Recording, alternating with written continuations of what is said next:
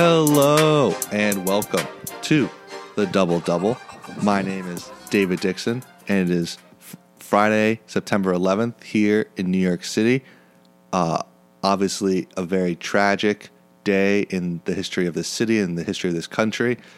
So, just for anyone who lost a loved one on this really emotional and tragic day 19 years ago, uh, they are still in our thoughts, still in our prayers, and we will never forget.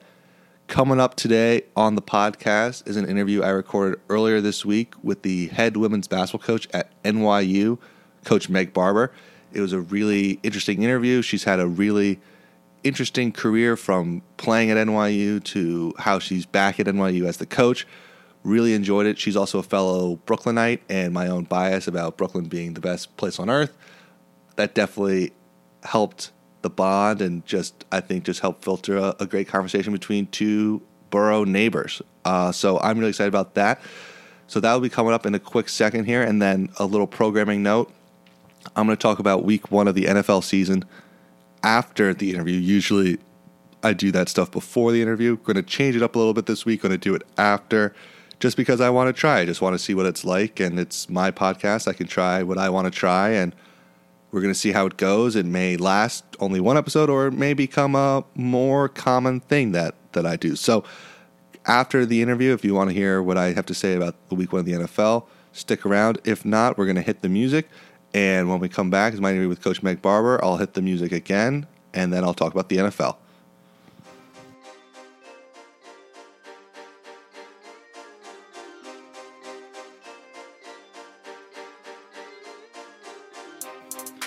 Joining me today on the Double Double is a special guest, the head women's basketball coach at NYU, Meg Barber. An upstate New York native, she played her college ball at NYU, where she scored 1,200 career points and helped lead the team to two Elite Eight runs in 1999 and 2001. After graduating in 2002, she began her coaching career at Utica College as an assistant with the women's program. She then made the jump up to Division One, joined the staff at William and Mary in the summer of 2005, where she was key in recruiting three future All Rookie honorees as well as coaching the post players. After seven years at William and Mary, she joined the staff at Temple, working primarily again with the with the post players. In the summer of 2018, she was named the head women's basketball coach at NYU, her alma mater. And in her two years at the helm, she has a 38 and 16 record and and helped the Lady Violets advance to the second round of the NCAA tournament in 2019-2020.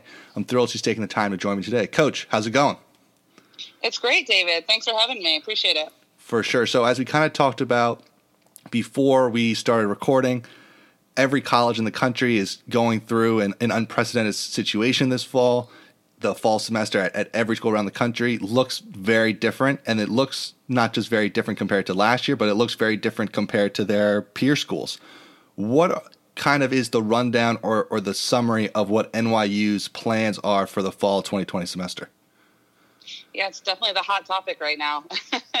uh, you know, we're fortunate in that NYU has a lot of resources readily available for all students. And, you know, right now NYU is taking the approach to invite students back to campus regardless of, you know, year. So we have freshmen through seniors, and um, we currently have the majority of our team back, you know, either on or living in off campus housing. And, taking classes and you know i think right now everybody's trying to do the best they can to follow the rules and and just hope that this continues to be able to have some sort of on-campus experience this semester yeah it's it's definitely every school is trying to do their part in giving every student that undergraduate experience that you know the image of college but is looking really different for everyone who just have to adjust as you said you're you're adjusting too as you don't have a full roster on campus right now just what are the, the plans for NYU women's basketball this fall and just really approaching these fall workouts when just because I know as, as a player in, in the NESCAC, November 1st was like our start date. So everything you do in the summer and fall, it's like, all right, got to be ready for November 1st, got to be ready for November right. 1st. But now it's like, we got to be ready by tomorrow or fe- for February 20th. Like, like how is, how are you approaching the team and, and just how are the girls on the team approaching this fall? Yeah, that's a great question. There's a lot of unknowns and, and uncertainty, and and fortunately, you know, our student athletes are very resilient. So I really I do think they're taking this one day at a time, and um, our our sport performance team has done a great job providing. um, you know, just facilitating workouts and, and things that they can do on their own. And, you know, we're hopeful that when we can have some coaching oversight with them, you know, the NCAA's push that up to October 1st this year. And so we're just hopeful to get back out on the court in some capacity, really just for that connection with our student athletes. Um, and to give them that time and space on the court that they that they really desire. But you know, I think for everybody, it's about you know being flexible and and really trying to make work with you know whatever we have, whether it's a short amount of time or a short amount of space or whatever that is. And you know, we just work within the confines of the rules and and try to make something work. And, and it's interesting. I'm I'm curious for for your experience this past spring and summer because people and I think coaches especially are creatures of of habit in a way. All right, the season ends hopefully late in March, but but the recruiting cycle starts. You kind of know which tournaments you're going to go to and during the live periods, which camps you go to. It's a very set schedule in a traditional year. You get ready, like you hit the big uh, milestone markers in, in each month. Kind of how have you approached the summer and fall? uh, just mentally and just uh, with your coaching staff uh, when when we don't know really when the season can can get up and uh, and going? You know, we've um, become great at Zoom. we've learned a lot about technology, and you know, we have a, a very connected staff. Um, we really enjoy talking basketball, you know, talking recruiting, talking about our team, and spending time with our team. So you know, in a different way. We've done that over Zoom, a lot of team meetings, um, you know, a lot of ind- individual meetings with them. And then, you know, certainly as a staff, just there's been a lot of time for professional development, um, you know, a lot more time to talk basketball. And the recruiting has been interesting. It, it's, I think, actually almost doubled the amount of time just because everything is kind of done remotely. And so, you know, you don't get that same in person feel. And I, and for us, you know, we love that feeling. So it, you know, we'll watch twice as much game film to try to get that feeling of, you know, this this player seems like a good fit for us, and then obviously, um, you know, try to connect with them on Zoom as well and try to get that connection as well. So in some ways, certain things have taken more time, and then you know, we've also had a lot of time for other things as well. Very interesting. I think a lot of schools are doing that. But let's take us back to the beginning now, before you had to worry about the coronavirus and filling out a roster and make sure everyone was ready. I mentioned at the top you're from upstate New York, but what, upstate New York is a very vast place. Where where exactly did you grow up, and, and kind of just how did you first start playing and fall in love with uh, with basketball? Yeah, if you live in New York City, upstate is like Westchester. So yeah. um, I'm from near the Albany area, so a couple hours north, um, Hoosick Falls, New York. Little shout out. Um, and you know, uh, the first time I had a ball in my hands, I think I really just fell in love. My my dad was my first coach, and he was coaching my older sister, and I just sort of tagged along at practice and you know i just i just loved being on the court loved being at practice with him and um, just slowly developed into you know becoming a, a, decent basketball player i guess so i was very very fortunate that my parents really stressed um, my academics and was able to you know have an opportunity to go to a place like nyu and you know just develop my skills further and you know obviously led me into coaching so in, in high school, we, we live now in this period of hyper specialization. I was one of the very, very few kids on my high school basketball team who played multiple sports. Were you a multi-sport athlete in in high school? Yeah, I played um, field hockey as well all throughout. So you know, yeah, I know they have all this fall ball, basketball, and all that, and I obviously always had the ball in my hand, but I was really into field hockey, and then. Um, played basketball and then in the spring always picked up AAU. So I was not a spring sport athlete. Interesting. But so but so how did playing field hockey help you with basketball? And if, if it did in, in any way, and, and kind of vice versa. Because I know just my own experience, I took things from baseball to help me with basketball, and from basketball to help me with baseball. Yeah, you know, I mean, I think everything. I I, I love um, student athletes and recruits that have played different sports, just because, as you alluded to, you're working different muscles. You're you're working different, um, you know, that fast twitch and slow twitch muscle, and also just I had different coaching styles, so I was able to be under a completely different coach who coached a completely different way, and kind of learn, you know, that dynamic and and how to maintain my motivation and drive and then you know shift into basketball and you know kind of learn things a different way from another coach. So yeah, for sure. it was definitely helpful. It also was a break you know a little Yeah. bit. Um, so you know i just i loved the outdoor aspect of field hockey and it was just something completely different um, you know for me. And then shifting into basketball and really going into that was something just completely different. So, did you have a recruiting process in high school, and, and just what was the whole college search process like, and, and, and how did you end up choosing NYU? you know, back then I'm dating myself, but we we had a lot less AAU teams, Mhm. so you know, pretty much everybody on our team, our our coach was really well connected, um, Doc Galvin, and he did a great job connecting us with coaches. And you know, it was similar to now. You know, they would call and you would go visit and. You know, I was looking at a lot of Division One schools, and I just never had the that right feeling for me. And to be honest, when NYU called, looking into it, I thought it was a Division One school, so it really piqued my interest. You know, I think my dad thought this is the last place on earth I would go um, because I always pictured sort of the perfect campus and quad and and all of that. You know, in terms of my you know ideal campus life and student life. And I came down for a visit and I really just the moment I stepped on campus, I, I felt a different energy. I felt, you know, just that New York City kind of biting at your ankles, like, you know, this is a place I could really excel and grow. And, um, you know, here I am all these years later back back at home. So I guess Yeah. it was the right choice. Yeah, so it, I think NYU has the most uh, unique recruiting pitch, perhaps in the entire country. I remember when I was in high school, uh, Coach John, who was there when I went on my visit, he, you know, with the tagline of that you live on Fifth Avenue as a freshman because that's where the the freshman dorms are, and and as an 18 year old, you're you're already living on on Fifth Avenue. What what was it like to just be in college? Because because kind of as you mentioned, we, we think of the New England liberal arts colleges as these very picturesque mountains and trees, and uh, what was it like being in the middle of, of New York City uh, on Fifth Avenue for college?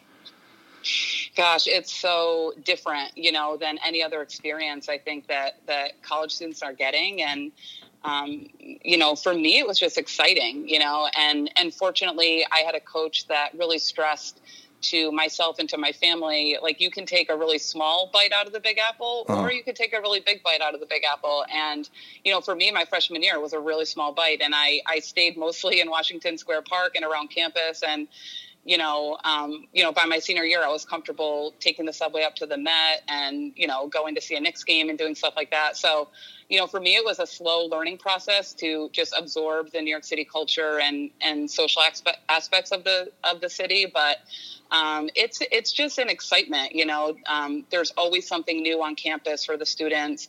There is a there is a really big student life experience, which I think is a, a pretty big misconception. I mean, we um, you know, have a very large student body, but then you also have your your teammates. So Mhm. I don't know that I could have gone to NYU if I if I wasn't coming into kind of the sisterhood of a team that was already there and was gonna you know kind of look out for you and and make sure you know you were doing the right thing and and had all your questions answered. But um, it was it was fun. I mean, I, I had a lot of fun and. I definitely maxed out my four years, I think, as a student athlete. So, Now, now during your time at, at NYU, obviously NYU is, is a great, great school, and it's a huge school. You have the people in the film program at Tisch who are going on to become actors and directors, and you have people in the Stern business program who are going on to Wall Street.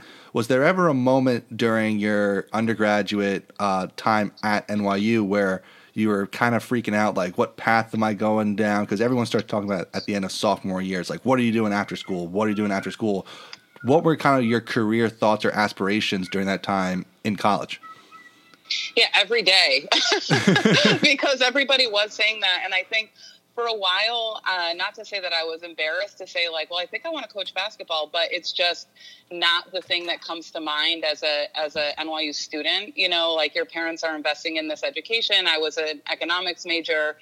Um, you know, you have all these internship opportunities and you know, then you get to the end of this career. And I just kept coming back to basketball. You know, every summer I worked camps, I made a lot of connections. Um, I, I loved just engaging with young people and you know, at the end of my four years, I, I had to break the news to my dad. he was he was a little bit taken back that I just was, you know, not to say foregoing that education, but using it in a different way. And um, you know, we have other people from NYU women's basketball have, that have gone into coaching. Um, Allie Jackson's up at Siena. Rachel Wojcicki was at Duquesne for a while. So um, it's been like a fun group to be around in terms of coaches, and then also was I think just a unique kind of career turn to get into coaching from you know from a place like NYU.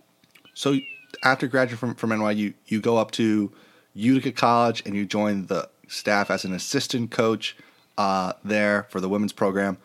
Just mm-hmm. What is it like? You know, you graduate college, you're a college player, a great college player, student athlete. Then the next year, all of a sudden, it's you're now the one giving the advice and giving the coaching instead of the one taking uh, coaching. Just what is that adjustment like from someone who was a very good college player and then immediately now it's like, hey, you're now the coach? Thank you for your compliments on my college career. I'm feeling really good about myself. Um, you know, I think it's important to find a staff, especially when you first get started, that's supportive of younger coaches and and them finding a voice. Because certainly, I think I was very quiet and and kind of just took a back seat when I first started and just kind of watched and tried to learn and absorb as much as I could about coaching and mentorship. Um, and it's it's fun, you know, to to sit on the other side and to sit in the office, you know, game planning and doing all that. It I feel like every day as a as a younger coach, it just opens your eyes to what coaching really is and what mentorship really is and and all of that. So I, I mean, I the second I started coaching collegiately i knew that this is what i wanted to do. And you know i think every year it's just about growth. You know even now you just want to continue to grow and learn and be better for your student athletes be better for your staff. I'm you know i try to do that with our staff now and and you know promote their ideas and and their voices and help them grow as well. Now so you're at utica as an assistant coach at a lot of division one programs men's and women's uh, teams there's like six or seven assistants, managers, video coordinators. Everyone has a specific role based on where you are on the staff. Division three, obviously the staffs are a lot smaller, but the head coach has has their responsibilities. The lead assistant or the second assistant has, has their responsibilities. What were your responsibilities being an assistant coach at at Utica? You know, kind of a little bit of everything. I think I think the biggest thing was, you know, coming in. I think I initially started with you know, well, you're a shooting guard, so why don't you start with that? That's something you're going to be comfortable with. And then just proving yourself, you know, um, proving what you're capable of.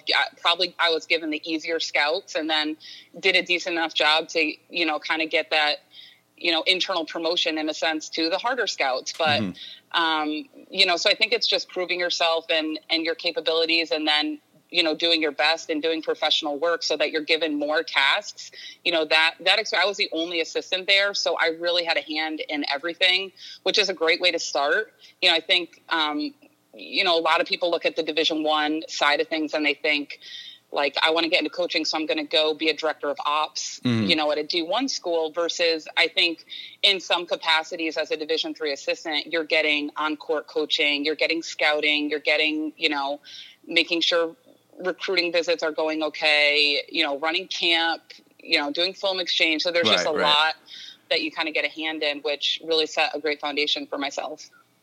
Now, after three years at Utica, you make the jump to the Division One level at William and Mary. What was that jump like as as a coach going from Division Three to Division One? Because you know the famous line in Hoosiers is the court's you know still the same size and the rims are still t- t- uh, 10 feet tall, but just what is that, that jump like as a coach in terms of responsibilities, in terms of practice time, just, just all the things about coaching at a, at a division one level?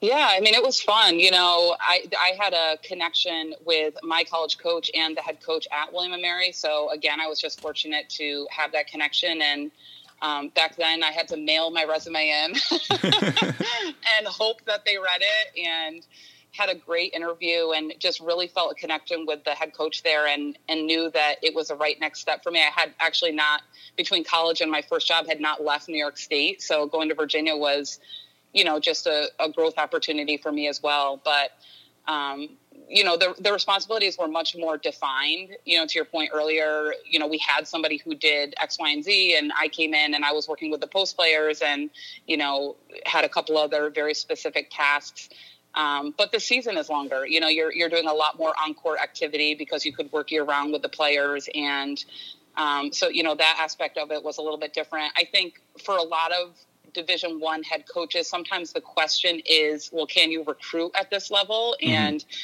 you know, honestly, when you're at the Division three level without scholarships, it's it's a hard task. You know, you're you're trying to find these student athletes that are really, you know, prioritizing the experience that your specific school can offer them. And at any point, if a if a scholarship swoops in, sometimes they they just take it. So I did. Not, I was not concerned about that at all. I think it's actually a great way to make the jump um, because if you can sell an opportunity to somebody without a scholarship, then having a scholarship seems to right. be a lot easier. You know. And, and just speaking of, of selling, you were a guard in college, right? Correct. Yeah. So, you know, there's you're coaching the post players. I know as as a post player myself, sometimes when you see a guy who played point guard or something in, in college and just a super short guy, it's like, oh, great. What is he going to teach me about uh, drop steps and post moves and, and everything like that? How did you kind of gain the trust of the post players at William and Mary that I know what I'm doing, listen to me, and you guys are going to become really, really good? Yeah, it's you know it's relationship building always. You know, it, I think they have to trust you off the court before you're going to get on the court and just motivate them to do something. So, you know, when whenever you're hired for a new job, I think the most important thing is just connecting with your student athletes. And and you're right, you have to prove yourself. You have to go out there and know what you're talking about and um, be confident in the knowledge that you had. And like I said, fortunately, from the job I was coming from, I had experience working with the posts and working with the guards, and um, so I felt like I could make an impact on on either side there. But you know, us as guards, we think we know every position, so yeah. we're we're usually you know probably a little bit more confident than we should be. But you know, I made it work, and then you know obviously that led into a space at temple where you know they they also were looking to somebody to help with the posts and and i you know kind of fluidly went into that position as well yeah so this kind of fits both your time at William and Mary and also at Temple. So after a bunch of very successful years at William and Mary, you go to Temple, where, as you said, you're also still coaching the post players.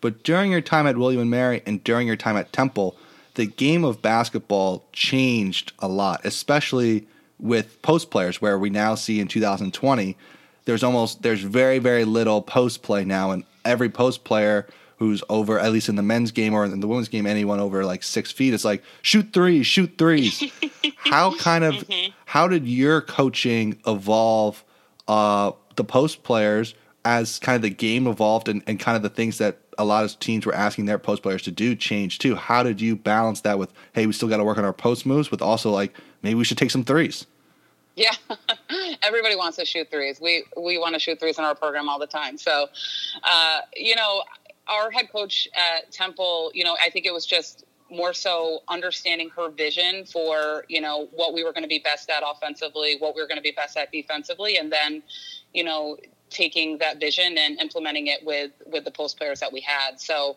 she did a, an amazing job, you know, facilitating the offense to the strengths of our program. And you know, we had a lot of really strong guard play. So a lot of the work we did with the post players was really more on the defensive side of the ball or step out. So you're right. I mean, it, it has evolved, but you know, I think it's more so at, at both of those levels for me as an assistant. It was just understanding you know the goals of our head coach and then doing my best to work on the skill set. And then also, you know, if we didn't trust our back to the basket play, you're right. It was, you know, well, let's develop and and let's prove to the head coach that you can do this. You know, mm-hmm. so um, I think sometimes you kind of do that on the side um, while still furthering, you know, your head coach's agenda. You know, when you're in in practice and things like that. And speaking of just development, you know, I, I feel like so many times people see post play and they don't really understand how much goes into it and just sometimes how much skill goes into it because they see a guy like Shaq in the men's game or or, or someone like Brittney Griner in the women's game who are so big, so physically dominant. You're like, of course you're dominant. Of course you're scoring every, every time. But just for any young, uh, any post players out there or any coaches who are looking uh, to try to help their post players get better, just what are some things that you would recommend or that or that you would uh, coach the, the women at Temple or William and Mary about how to improve their own post games? It's guard or post for you know, my philosophy is always to focus on the fundamentals. You know, positioning that's huge in the post. You know, you have people who can dominate if they're in the right positioning um, in the low block. You know, and and certainly footwork and and just the catch. You know, we we work all the time on catching, positioning, where your feet, reading the defense um, and then having a go-to move and a counter and just simplifying post play because I think, like you said, people are trying to expand their game, but you know sometimes there is a lost art of just you know the simple ways of getting open and catching and and reading and scoring that can make a big difference in a game. So you know, for me, always simple is better. It's not about having 18 moves in the post. It's mm-hmm. you know just doing a few things really well um, and focusing on the defensive side of the ball. You know, that's there. There's a lot of tricks in the in the post post that you can focus on to make catching difficult, to make positioning difficult, and things things of that matter. So, you know, it, both playing both sides of the ball, and um, you know, like I said, just just sticking to fundamentals. That would be my biggest advice. So during your time at Temple, during your your your stint there, you passed a decade in experience as as an assistant coach. You're coaching Temple. You're still as an assistant is there like a moment or kind of a mentality switch that goes off for either for you or just kind of just assistant coaches broadly where it's like where you kind of just feel like hey i feel like i'm ready to to move that one seat over and and become the head coach of my own program. Yeah you know i think um i think in some levels you you you feel probably ready or unready all the time. You know, it's like you think you can do it, but you kind of have that voice in the back of your head, like, can I really do this? And mm-hmm. you know, I'm comfortable here. This is a great a great position for me. You you don't have that pressure in the same sense, I think, as a head coach, but you also have you know that other voice in your head that's kind of like let's go for it and and let's take on this challenge because you're you know you're competitive with yourself and you know you do think you can do it. So you know for me making that jump was always about the right place. It wasn't about just you know i want to be a head coach and i don't care where it is. It was about you know being at a place that i really believed in and and you know really thought i could thrive in myself professionally and also could provide a really great experience for student athletes. So i was just really fortunate that nyu was that place yeah so kind of walk me through uh, the the, the timeline here from from when you first found out that the that there was a job opening to when to when you got the job and just what it means to you as an NYU alum to now be the coach at your alma mater. Yeah, I mean, it was a pretty quick process. Uh, you know, when I found out that the job was open, I came up pretty quickly to interview, and and uh, the process went really quickly. And kind of next thing I knew, I was driving home to to tell my family. You know, first before it was officially announced, I was just really excited. I was living in Philly at the time, and I was able to come back up to New York City, and my family was is all in upstate New York still. So. Mm um, you know, it was just a fun way to kind of tell them and and to jump back into the NYU culture. And um, like you said, I mean, it's for me, it was coming back to a place that, you know, to me, and it's just my pride in being an, an alum, really offers this unmatched combination of this academic and athletic experience, but then you have New York City, you know, as your backyard, yeah. and you're kind of like, you know, this will be fun to recruit to. And I've walked in the shoes of these, you know, these student athletes, so I can really talk to recruits about and our student athletes about what it means to be an NYU student athlete and you know the pride in that and and bringing the alumni back into the family and and you know just bringing an excitement back to the program so i just saw something really special in the opportunity um, you know obviously the idea of winning championships is always a, a, fun thing to think about, and I knew it had been done. So I think for me, that competitive side was just excited about that challenge of, you know, can I be the next coach to kind of do this here? And and really, that's what we've been trying to build since I got here two years ago. Yeah. So I think that what one thing you mentioned about recruiting, I think recruiting at NYU and just that whole experience for all the teams, not just the basketball teams, is one that's really, really unique and – is really interesting. So, so I want to get your take on it. You're obviously you said you have New York City in your backyard, and New York City is you know I'm from I'm from here, so I'm very biased, but the greatest city in, in the world. So so you're recruiting to New York, but also New York is so well known as as just a place in a city that so many people kind of have these uh, preconceived notions or thoughts about what New York City is like, right or wrong, whether it's dated or not dated, just about like what living in, in New York is like. Do you feel like you sometimes have to break down the stereotypes or just the thoughts that some potential recruits have when when they come to campus and dealing with parents about like, hey, is the city safe? Is is there actual dorms? Like, are they yeah. actually going to be taking the subway places? Just, just yeah. like, can you kind of speak about just recruiting to New York City as a whole uh, for a little bit? Yeah, it's a, it's probably for recruiting our biggest strength and our biggest weakness. You know, yeah. um, the the young people that we're talking to are so excited, and you know, and then there's also this you know initial you know pretty big concern like, oh my gosh, my daughter's going to be going to New York City. Um, and and like I said, I think what's helpful for me, I, I grew up in a town with one blinking stoplight, so I I can I know those concerns. I lived those concerns. My dad had those concerns, and you know I made it just fine. And so that I think is helpful for me to to just kind of understand the complexity of you know trying to trying to just kind of pitch this idea to you know to parents and to student athletes but definitely the biggest misconception about NYU is that I think when people think NYU, they kind of picture like New York City and Times Square. Yep. And I tell people all the time, it's kind of like you're picturing rock and roll, but we're really more like jazz. You know, we're really like we're in, we're we're near Soho.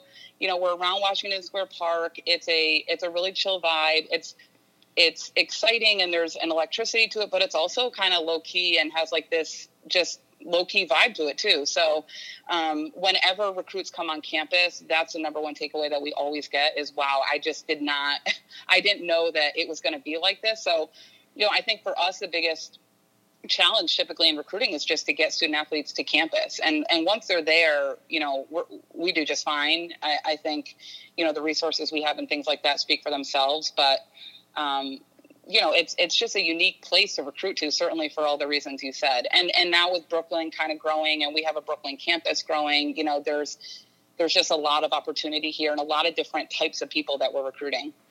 One one hundred percent. I think I think that's really interesting because Washington Square Park.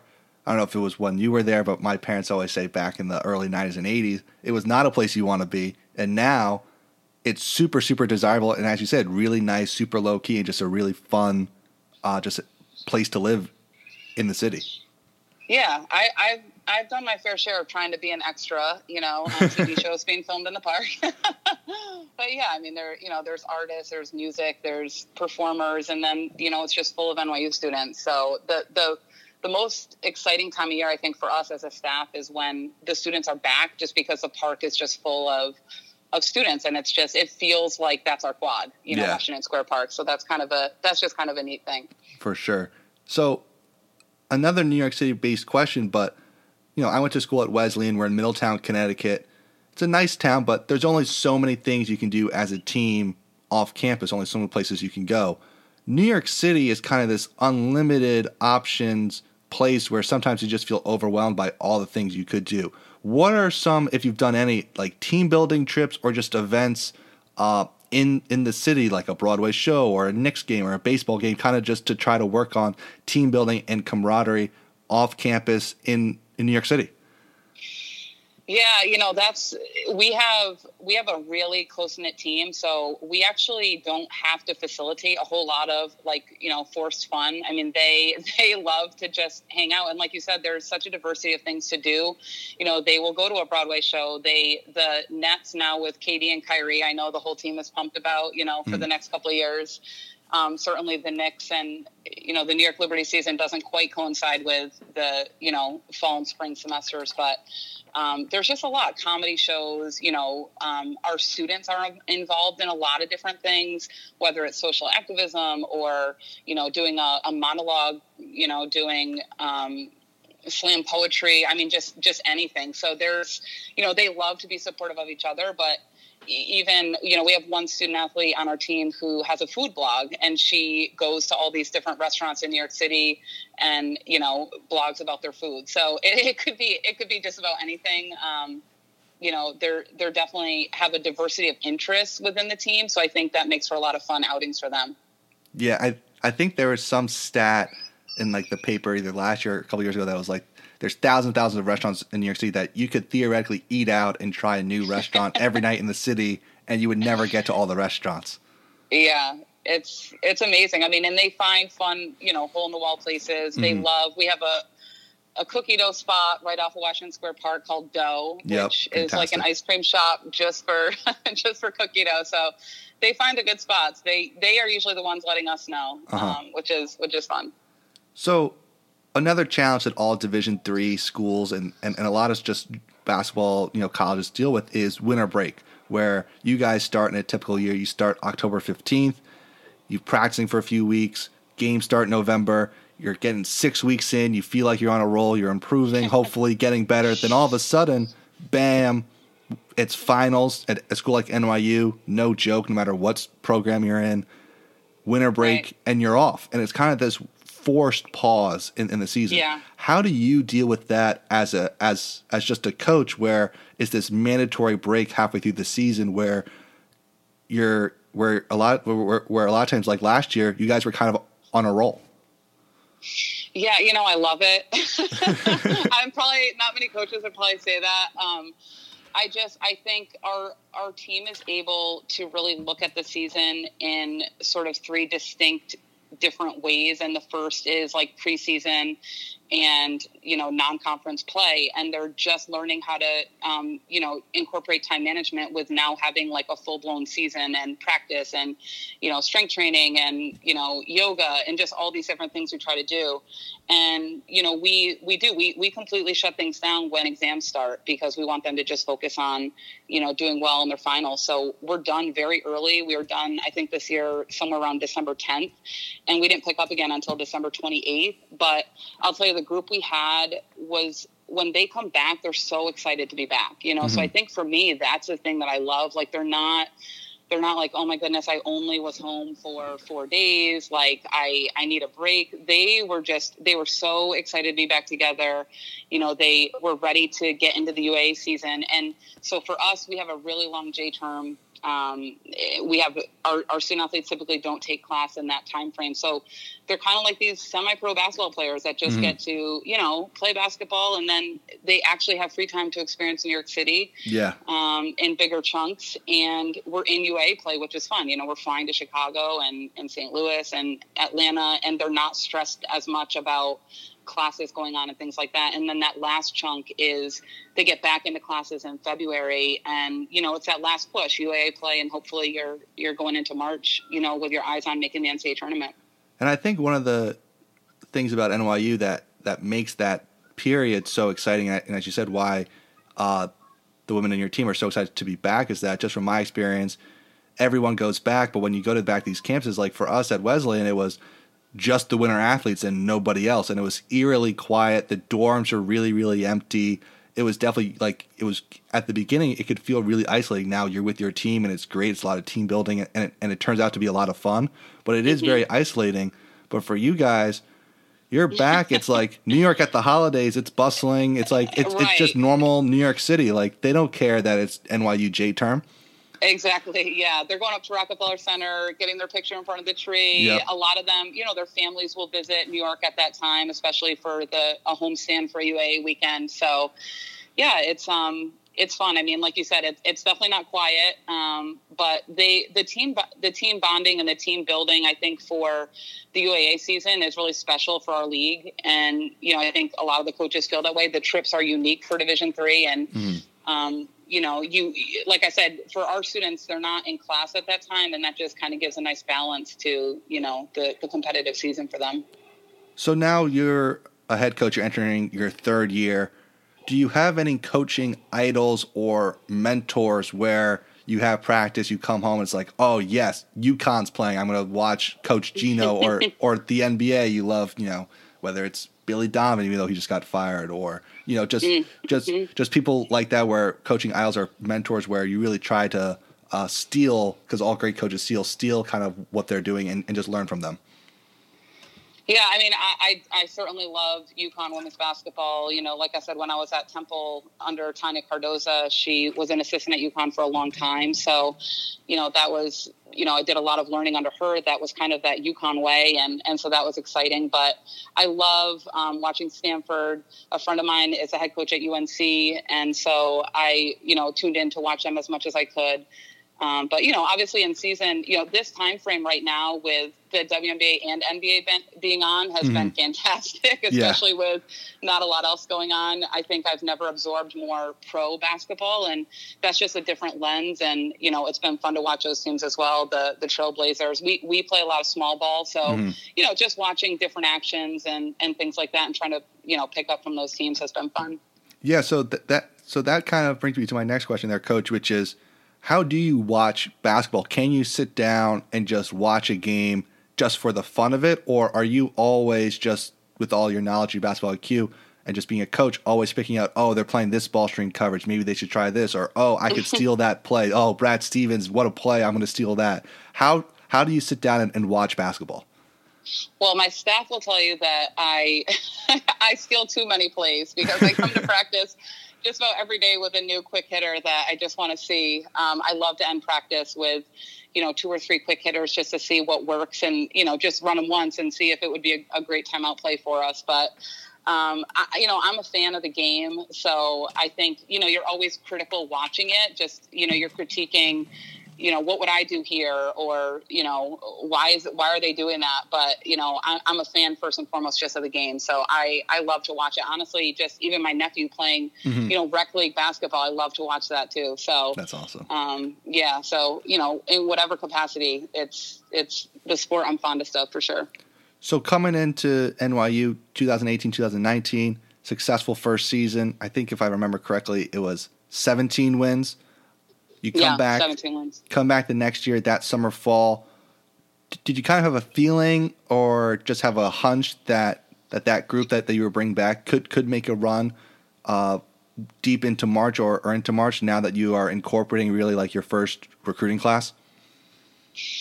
You know, I did. I we have a really special group of young people, and I I really I saw the resilience the year before when just about everybody we had when I stepped into the situation my first year, the graduating class previously graduated like 90% of all production. So wow. even when I was trying to watch film of kind of like, okay, well, you know, like you, like you alluded to, you don't have, pre, you know, you don't have any practices in September, you don't have any workouts. So it was really a blank slate of what do we really have here, you know, and, and we, our staff had a hard time even watching film to see, what we had because so much production had graduated from the previous class. Um, and so I think in some ways players that like Janine Cuffey is a great example. Her freshman year when when we were not on staff, she scored 37 points. And her sophomore year, uh, she had 37 points in her last game of that season. So it was, you know, it was a real success story. We we really felt confident in the players we had coming back, along with that group of freshmen we had coming in this year. And you know, I think we knew it would be a fun year. It was just how to push the players the right way and how to bring them together the right way to to really make that run. Because as you know it's you know it takes all those things coinciding. It's not just about talent you know it's not just about we have a really fun team and they they get along. You know you need you know that resilience. You need you need luck with injuries. You know you need um, you know you need freshmen to step up and then you need when the freshmen kind of teeter out towards the end of the year you need other you know you need other people to step up. So you know i think we knew we could make a run and as the UAA season came into play um, we weren't really hitting our mark. I think we were like somewhat 500 and we made it through the UAA once and we said all right our goal is to go undefeated for you know round two of UAA play and we we went six and one. So that that really set us up for the NCAA tournament nicely. I mean, the league prepares you.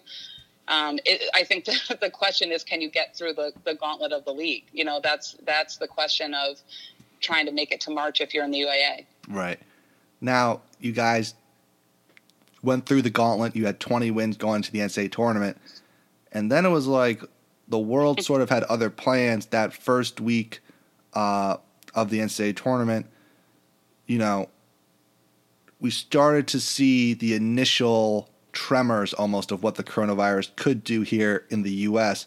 When was the first time you heard of the word coronavirus? And just during that week, were there any uh, plans or discussions about potential precautions you guys could be making that weekend at Bowdoin?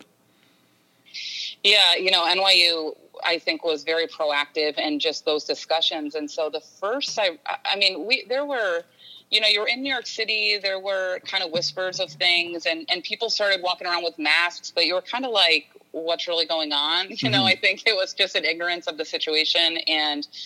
Um, and then there were protocols put in place the week we were leaving for Bowdoin, right after we made the NCAA tournament. You know, we got the bid. Um, there were pro- there were protocols put in place that um, you know were if if you have any of these symptoms, you can't travel. So we actually we actually arrived in in Bowdoin without one of our starters due to those wow you know protocols. So we you know we went through that weekend without one of our players, and and that was you know that was just a, a hit in a sense on you know those precautions obviously we were supportive of them but you know you were just kind of like man we finally made the tournament and we're we're going into this like you know person down so um and and then when we got to Bowdoin even I think we were talking to some of the site managers and you know talking about what was happening i don't know if it was johns hopkins or you know some other schools that were saying you know fans can't come in and so you were, mm-hmm. it was just the beginnings of all of that obviously it escalated, you know, very quickly with shutting things down after that. But,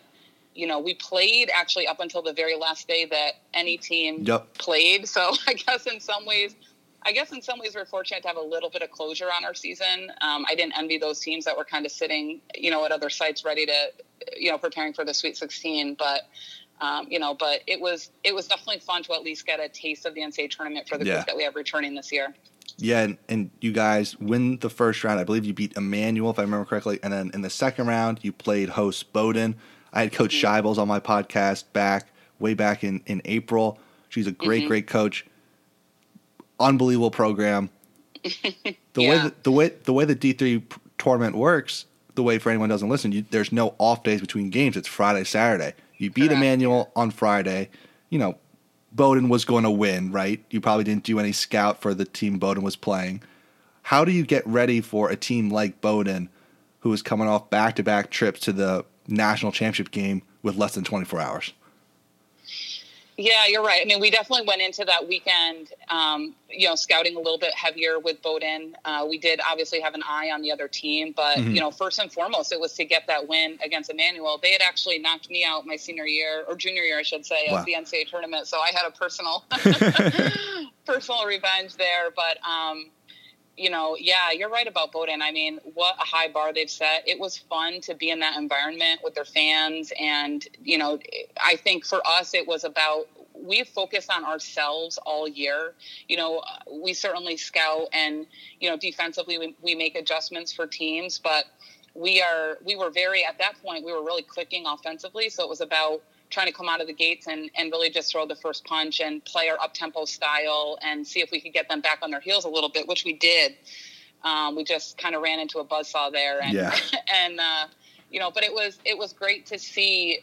Okay, you know that's that's the level, you know, and I think we felt like that was very reachable for us. So in, in a lot of ways, it was a great experience for our players and um, you know, like I said, it was an exciting environment. You know, she does a great job with her program, both recruiting and you know development. So, you know, I think that was a perfect team for us to play at that time, and in, my career here as a head coach, and and to just hopefully grow from that experience. So after a tough loss to Bowdoin, the world shuts down. You know, with the virus, all, all your players are now back home, all around the country. You're now working from home, just like everyone else. During yeah. during that time, not just this year, but also just in, in normal years where hey, the season the season's always going to end by April, right? Because the national championship in Division Three is always in March. So mm-hmm. from April to October fifteenth, when when you start practice, what are some things that, that you try to do in your off season to try to improve and get better? Because for your players, it's easy. If someone wants to become a better shooter, go ch- shoot a lot, right? But mm-hmm. how do you become better at coaching when, with the NCAA rules, it's not like you can go coach 400 games this this summer at, at a bunch of camps? Yeah, you know, the WBCA does a great job with the resources available for programming. So that's typically typically kind of my first stop is to just, you know, get engaged with with what they're doing and and they've done a phenomenal job with you know, during these quote unquote COVID times of even providing more and more content, mentorship, um, you know, just all of those things for, for coaches. So that's been a fantastic resource. But honestly, I think the biggest way that I try to get better as a coach is recruiting, you know, mm-hmm. because, um, you know, we, we are a global brand. We are a national brand uh, uh in terms of university. So we stretch really wide and, and, you know reach really far for the the best student athletes that we can find for our program and spend an, a lot of time just trying to find the right fit for the current team that we have. We have a great team culture. Um, so that's really the, the priority for me you know as soon as the season ends and and really kind of throughout is recruiting that next NYU you know student athlete because that that is the lifeblood of our program. Now as you mentioned NYU is now, this is sort of the more macro level uh, as we get to the end here. NYU is at the forefront of so many things forefront of medicine, business. Kind of just the forefront of all sports right now is analytics. Do you try to incorporate analytics at all in the way that you coach and, and make decisions with your team and, and program? Yeah, we definitely do. You know, it's a it's a value resource. Um, I have an analytical brain, so mm-hmm you know, I think in some ways I'm kind of doing that on my own. And then we will circle back a lot of times after games looking at, you know, just efficiency models of lineups of, you know, you know, where we're getting shots and things of that nature. But I also, I also, you know, sometimes de-emphasize it just because there's so many different things that go into analytics. Like you can look at a lineup, but you know, your starters are playing against a certain group of people on the other team and then there are substitutions and then you know you might have a player break out and it, it could be based on you know they were in zone they were in man you know so mm-hmm. it, it, i think it's kind of a give and take i think it's you know you do as much as you can with it but ultimately you know you need players that are going to step out on the court and just be fearless and right. have fun and and compete and you know for us it's like don't worry about missing a shot don't worry about you know it's next play and and just be in the moment. So, in, in some ways, that does not include analytics, but it certainly drives a lot of the, the decisions that we make as a staff. Interesting. Interesting. Yeah, because I, I just feel like there's got to be at least one, probably dozens of Daryl Morey, Billy Beane wannabes at NYU who would die at the chance of helping you with analytical models and being the, the chief analytic coordinator of, of NYU w- women's basketball. Yeah, we had a, we had somebody um, reach out to me who wanted to get involved this year strictly with analytics, which I thought was really cool. Mm-hmm. Um, you know, just a just a basketball fan, and I think um, you know just said I have a lot of respect for the women's game and and for your program. So you know, I think we're always welcoming welcoming to those opportunities. You know, anybody that wants to provide you information. I think it's just you know you know how it is at the end of a game I think that's where sometimes analytics can, you know, can be a little bit overthought. Like you mm. need you need that gut check. You need that player that is going to just go in and make a play and they might not be your best shooter, but they just they might have you know the it factor of like it's game time this is my shot this is my moment you know so yeah. I, I just think there's a balance of, of those two things now, we've kind of talked a bunch during this podcast just about coaches' meetings. You guys meet to go over game plans, you meet to go over recruiting plans, all this stuff. Players are known to have meetings of their own. A lot of players only meetings in, in the history of basketball have turned out to be great, have turned out to be not so great. In the players only meetings I've been in, they're give and take. You, you never know what you're going to expect. When as a coach, when when you hear from your captains, hey, we're going to have a players only meeting what do you think of just of that and just players only meetings in in general? I got to tell you, in my time here, I have not heard that mm. once, which is shocking. And I think that's, I think that's the thing that's most surprised me in coming back here, um, is just the maturity of the student athletes we have in our program. And I'm sure that will, you know, get a lot of eye rolls for anybody listening. But I, have just been really fortunate. Um, I agree with you. I think in some ways those can be really helpful. Um, you know, you want your players to have a voice, and you know, in other ways, you know, obviously as a coach, sometimes you want to sit in on on those experiences for them. But I think for us, we are a very open door staff, so we we try to connect with our our players as much as we can, so that they aren't afraid to come to us with any issue or you know um, we have an all-female staff. We're proud of that you know. Mm-hmm. i think we connect with our players on a lot of different levels and each one of us kind of connects with different kids as well. So um, i definitely don't have negative thoughts on it. If they chose to do that i would be you know all for it. I think for them a lot of times it's just finding their own voice. Um, you know one of the biggest things i've noticed with with you know the manner of this off season has been social activism. And i think in some ways those player only meetings have been them trying to come up with a way to use their platforms without the coaches giving them direction on how to use their platforms. So i right. think that's been a really cool way that they've kind of you know utilize their own voices and and just try to grow as young people. 100% 100% and so you mentioned not only do you guys have a 100% female coaching staff how do you feel like that helps you connect and recruit with, uh, and just recruit players and, and connect with the, the, the current ones in your program? Uh, just because you know, as a male college athlete, I've only ever been coached in basketball by other men. Is it mm-hmm. is it something? But but you see men coaching women's sports all the time. Is it something different for female athletes and, and for female coaches to coach the same just uh, the same gender because that's something that it just in men's sports it seems like that's just a given right now even though there's a lot right. of efforts to try to break that down with Becky Hammon she's now according to Woj uh, in real contention for the Indiana Pacers job which would be an unbelievable hire she's a great basketball awesome. mind but just yeah. as we are continuing to try to break down those barriers just what is it like as a female college athlete or just as a female coach to to coach uh, female college athletes you know, I, I want to. I don't want to discredit any men that are mm. coaching women. I think you know, even in our league, we have we have phenomenal coaches, and and a lot of guys are are doing just an unbelievable job, you know, leading women's teams. But you know, I think the platform for women in in basketball is growing. You know, like you alluded to, Becky Hammon, and so you know, for me, you know, I I worked on a lot of staff that had a lot of women, and I just saw that mentorship and that connection that was a little bit different when the you know the players feel like there's an understanding there. Like for for our staff you know we have a we have a coach who played division one. You know you have me i played division three. We have another assistant who played division 2 mm-hmm. and you know so we have a diversity of even just student athlete experience. And um, but just also being a female college student athlete is you know different than being a male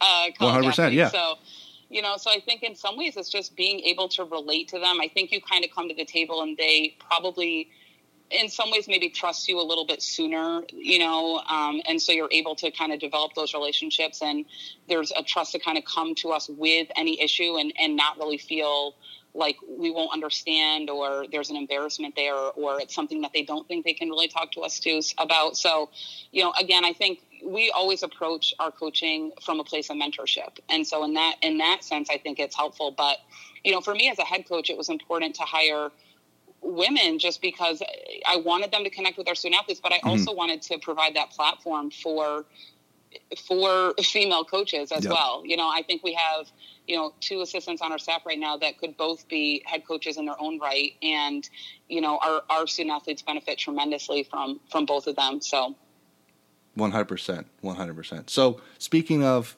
just a guy who does has done unbelievable things in the women's game, Geno Auriemma you guys, you you had the opportunity to coach against him while, while you were at Temple in those battles yeah. against UConn. As we as this is the last question here before we get to the fun ones. You're oh, preparing. Boy. You're preparing for a UConn team, and look, we can be honest. The odds were stacked heavily against you. But how do you go through that week of prep knowing that, hey, even if we play a perfect basketball game, we may still lose? Gosh, I mean, to play UConn for me was such a, uh, I mean, a delight in a sense professionally because you're you're able to scout and prep, like you said, for the best team in the country, and mm-hmm. they're in your conference. You're going to play them twice.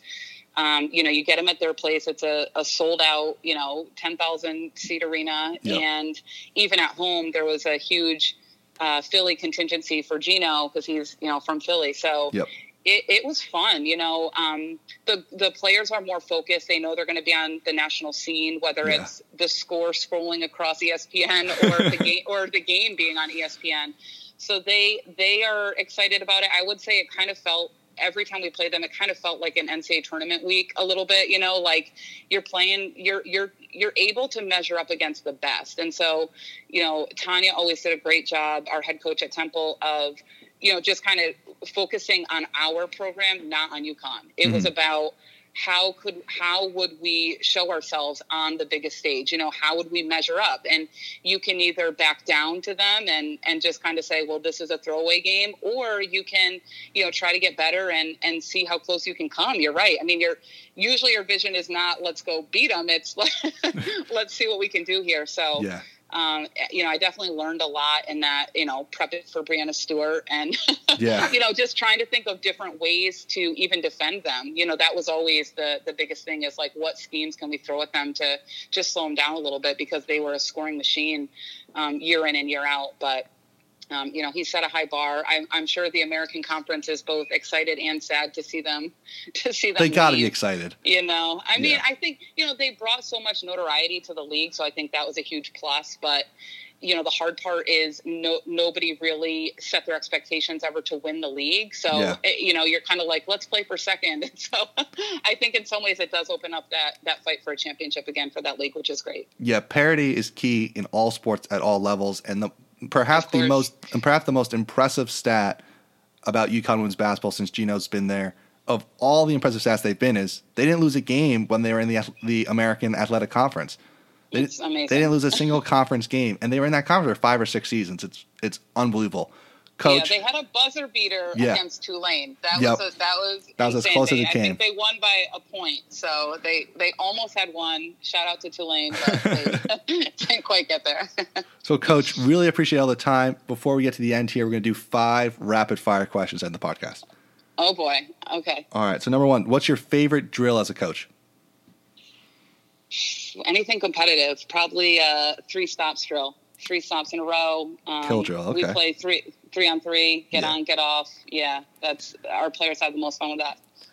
UAA, nicknamed the Airplane League. You kind of mentioned it earlier, but you fly to Chicago to play U Chicago, St. Louis for Wash U, Boston, Atlanta. What is, if you've had one yet, a horror travel UAA story? Hmm, that's a great question. Um, I we have not had one. Our it was funny. Our first my first season back, our men's and women's teams were not on the same flight for a couple of trips, and our men's flight kept getting canceled. And we were like, "We're here. We're gonna take your practice times. we're gonna um, go eat." yeah, exactly, exactly. I, I I can't think of one. We've been fortunate. Knock on wood. Watch. I'm gonna I'm gonna text you. You know, angry when we're somewhere, not able to fly out. now, also another thing about New York New York City, everyone knows about it, is the traffic and just getting around can be a nightmare at sometimes. Uh, you are a resident in New York City now, all your players are. Have you guys had to deal with any yourself or any of your players of those kind of nightmare? You're trying to go on a map one mile in New York, but takes two hour stories? Yes, I. Uh, we practiced um, last year. We were we were taken off for a UA road trip. We were trying to squeeze a practice in based on the the players' class schedule. So we kind of did like this hour and fifteen minute thing and quickly showered and jumped on the bus and got stuck in traffic on our way to the airport. And so that so that actually goes back to your previous question, I guess. Both um, we almost missed our flight, but fortunately we did not. Um, we just we just got stuck in monster traffic trying to get to the airport, and we were we were crawling and fortunately we had a veteran bus driver that just i think at one point he took the shoulder and, and got, i said we have to make this flight and and he got us there so that actually see i think of horror stories for travel as like when we're on the road but, yeah. But i guess they've been mostly like trying to get out well that's always get to the airport that's always hard is now, now is this jfk or laguardia it doesn't matter. Yeah, they're both bad. I think that at that point we were going to um, LaGuardia, um, and we'll use Newark sometimes. That's actually usually the easiest. But yes. yeah, JFK or LaGuardia, they can just be a bear. So um, we were crawling, and I was like, I, I could not look at my phone. I couldn't look at what time it was. but we made it. We made yeah. it. So um, my my favorite resource I have, I live in Brooklyn, is I have a fold up bike. So that is okay. my that is my go to for any type of transportation with uh, around the city. Yeah, the, the LaGuardia, it's I just don't like landing there because it's right on the water. It's like you feel like once you hit the runway, if you look out the window, it's just water, and you're like, "Are we going right? to stop? Are, are we just going to keep stop? going?" Totally. uh, totally. number four. Do you have any pet peeves as a coach? Oh, um, yeah, probably just you know people not talking. We're, we pride ourselves on being the the loudest team. We try to we have a pool outside of our practice gym. We try to make sure that the people in the pool can hear us when we're practicing. so it's just when people aren't talking. Um, I'm lucky I haven't had to really coach effort too much, but if if I did, it would definitely be laziness as well. But I, I we don't really run into that. And last question here: If you could change one rule about college basketball, what would you change? Oh, that's a great question.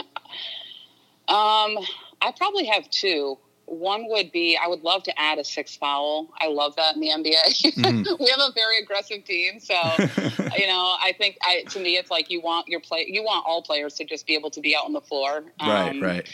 So that would be one, and you know some aspects of the review process i would love to see a little bit different just where you know just where refs can you know when and where they and what calls they can review. Sometimes i think as coaches you know it's gone the wrong way but yeah. it's an unreviewable play. So um, but yeah those would be the two. Interesting. Well at Tisch you guys have enough cameras for to right? put in all the replay well coach yeah really, really appreciate all the time. As always, on the double double, we give the last word to our guests. If anything you want to shout out to the people of the Washington Square Park NYU uh, community.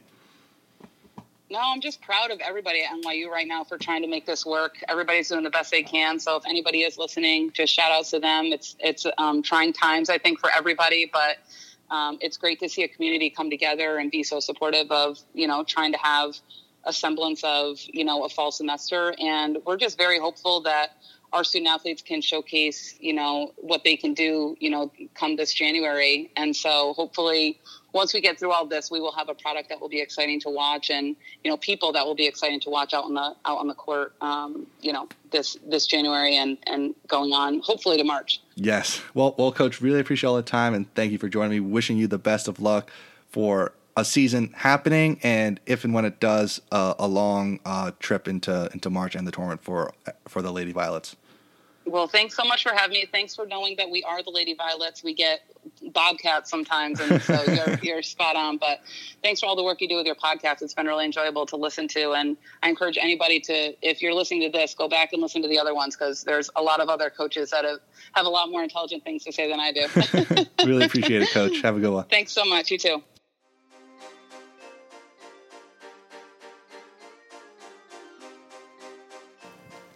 All right, so thank big thank you to Coach Barber for taking the time to join me today. I hope you guys all enjoyed that conversation as much as I did. Now on to the week one of the NFL season. It is a little weird that it feels like the NFL is just happening this year where they they really haven't had any type of controversy or any major storylines this summer about the coronavirus. They've kind of just have gone about their business, put in safety protocols that are seemingly working really well. And the part that everyone is a little worried about is there are some fans who will be allowed in the stadium depending on the city they're in. For instance, last night between the Texans and the Chiefs, the kickoff game, the Chiefs allowed 25% capacity, which not everyone understands percentages, but when you have an 85,000 seat stadium like the Chiefs do, 25% is 17,000 people. So so they so, so the Chiefs had 17,000 people at their stadium last night. That was something that we're going to have to watch going forward for the NFL season of home field advantage, who's allowing fans, who's not allowing fans, and then also just we're not in a bubble. Teams are traveling as we've seen with baseball. That can present some some challenges. So we'll see how it all goes. Obviously, the coronavirus is uh, the biggest concern that all these teams and players are facing. We've had multiple players drop out of the season due to the coronavirus. So we'll see how all that goes. It's going to be obviously a week to week type thing that every team and every city is going to have to to deal with. And then on top of that is the NFL players during this summer uh, since George Floyd's murder back in uh, late late May and the early June protests, and then obviously Jacob Blake earlier this month that caused the massive NBA protest and walkout and protests across all sports. They haven't been act for playing after Jacob Blake, a few teams decided not to practice that day. But this is a real chance to see, obviously, the national anthem, you know, the quote unquote national anthem protest that started with Colin Kaepernick, that were never about the national anthem, but were always about police brutality and protesting police brutality and racial injustice in America. That started in the NFL. That started with Colin Kaepernick back in 2016.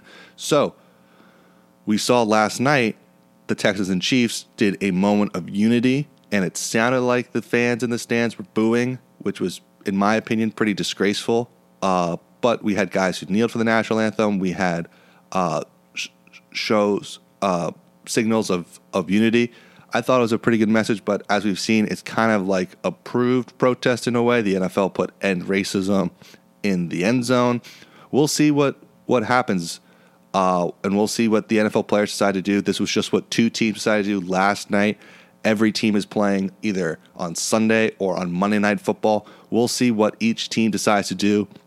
For instance, the Miami Dolphins, led by a Poly Prep alumni, which is the same high school I went, Brian Flores, they have announced and have decided that they will not be on the field for the national anthem, that they're going to stay in the locker room. So we'll see what each team tries to do in their protest of police brutality and racial injustice in the United States. So we'll see how that go, how, that evolves ongoing because as we saw in the NF, in in the NBA, you know George Floyd was not an, an isolated incident.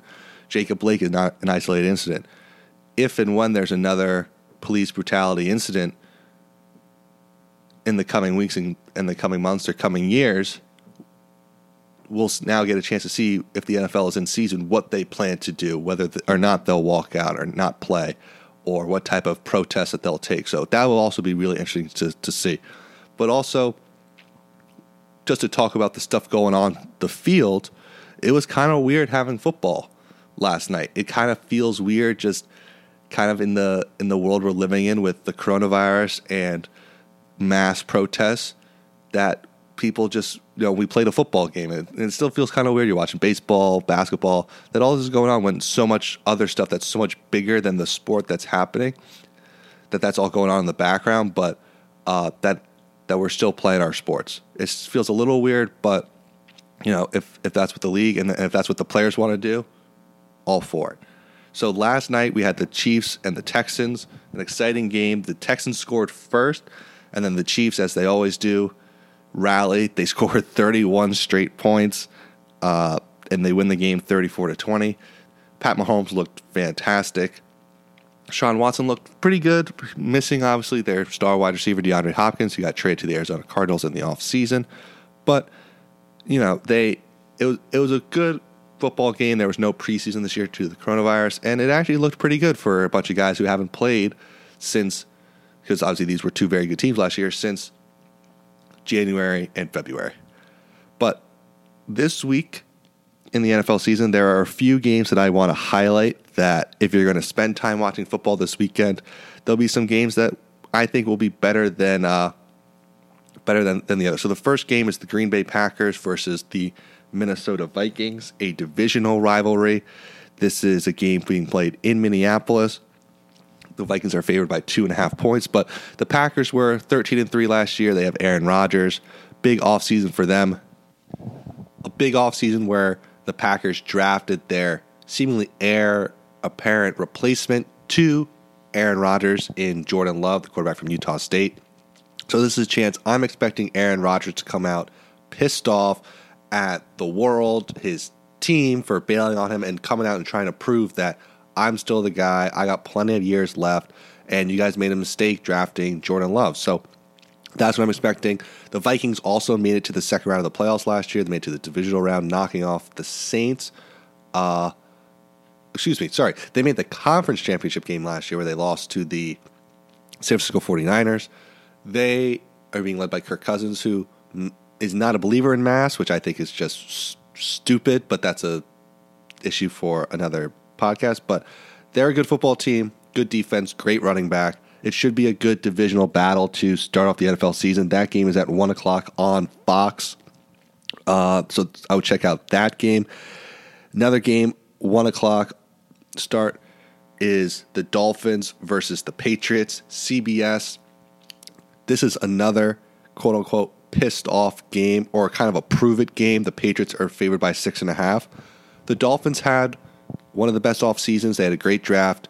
Even though they drafted Tua Tagovailoa, they will still be starting Ryan Fitzmagic Fitzpatrick at quarterback.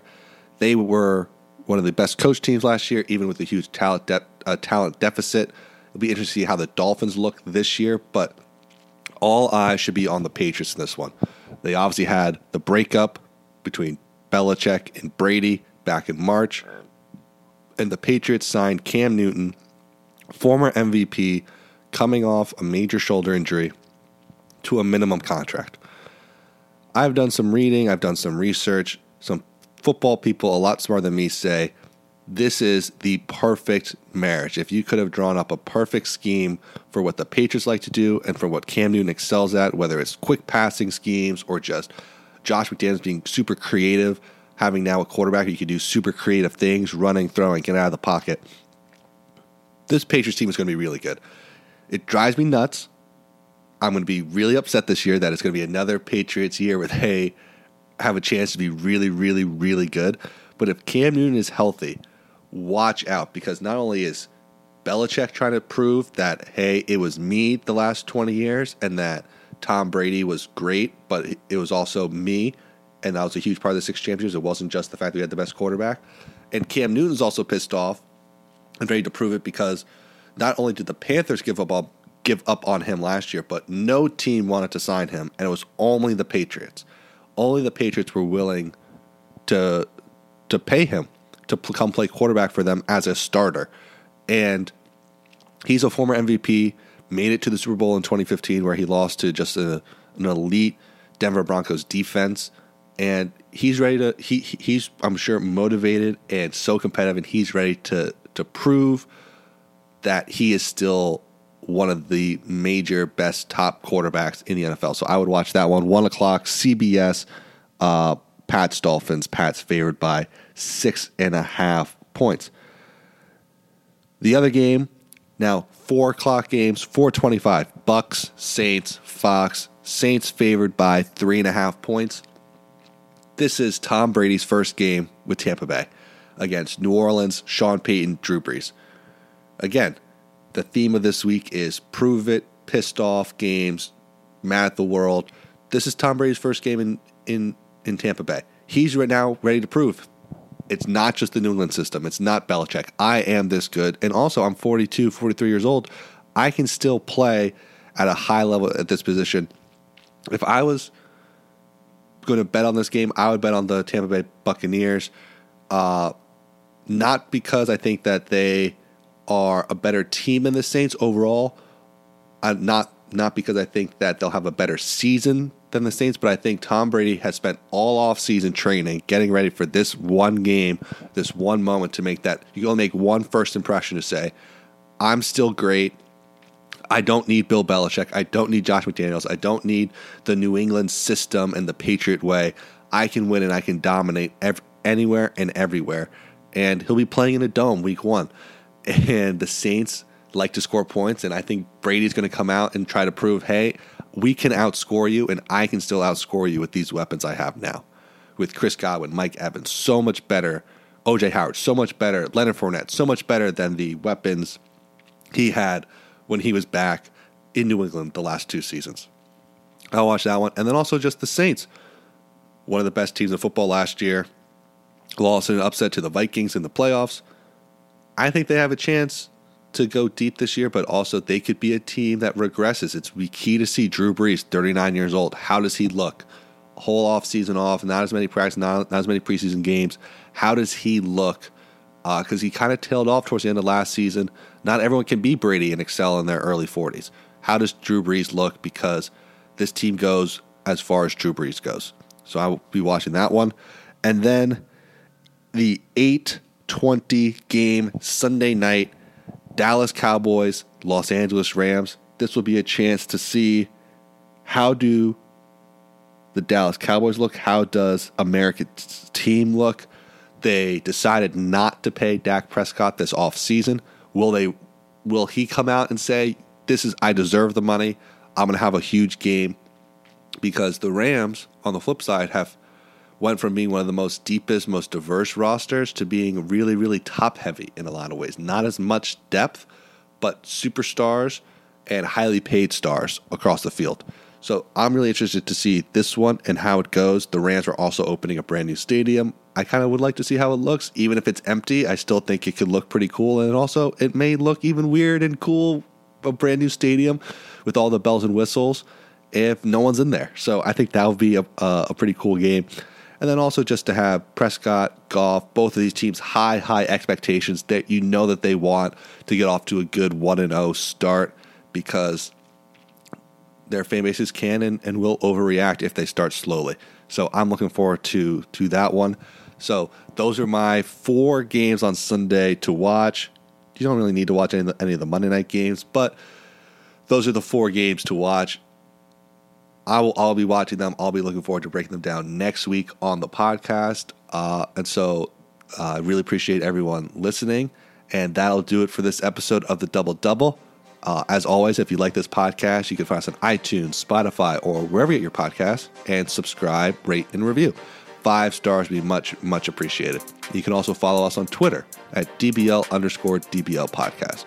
We will be back next week. Until then, take care and make it a great day.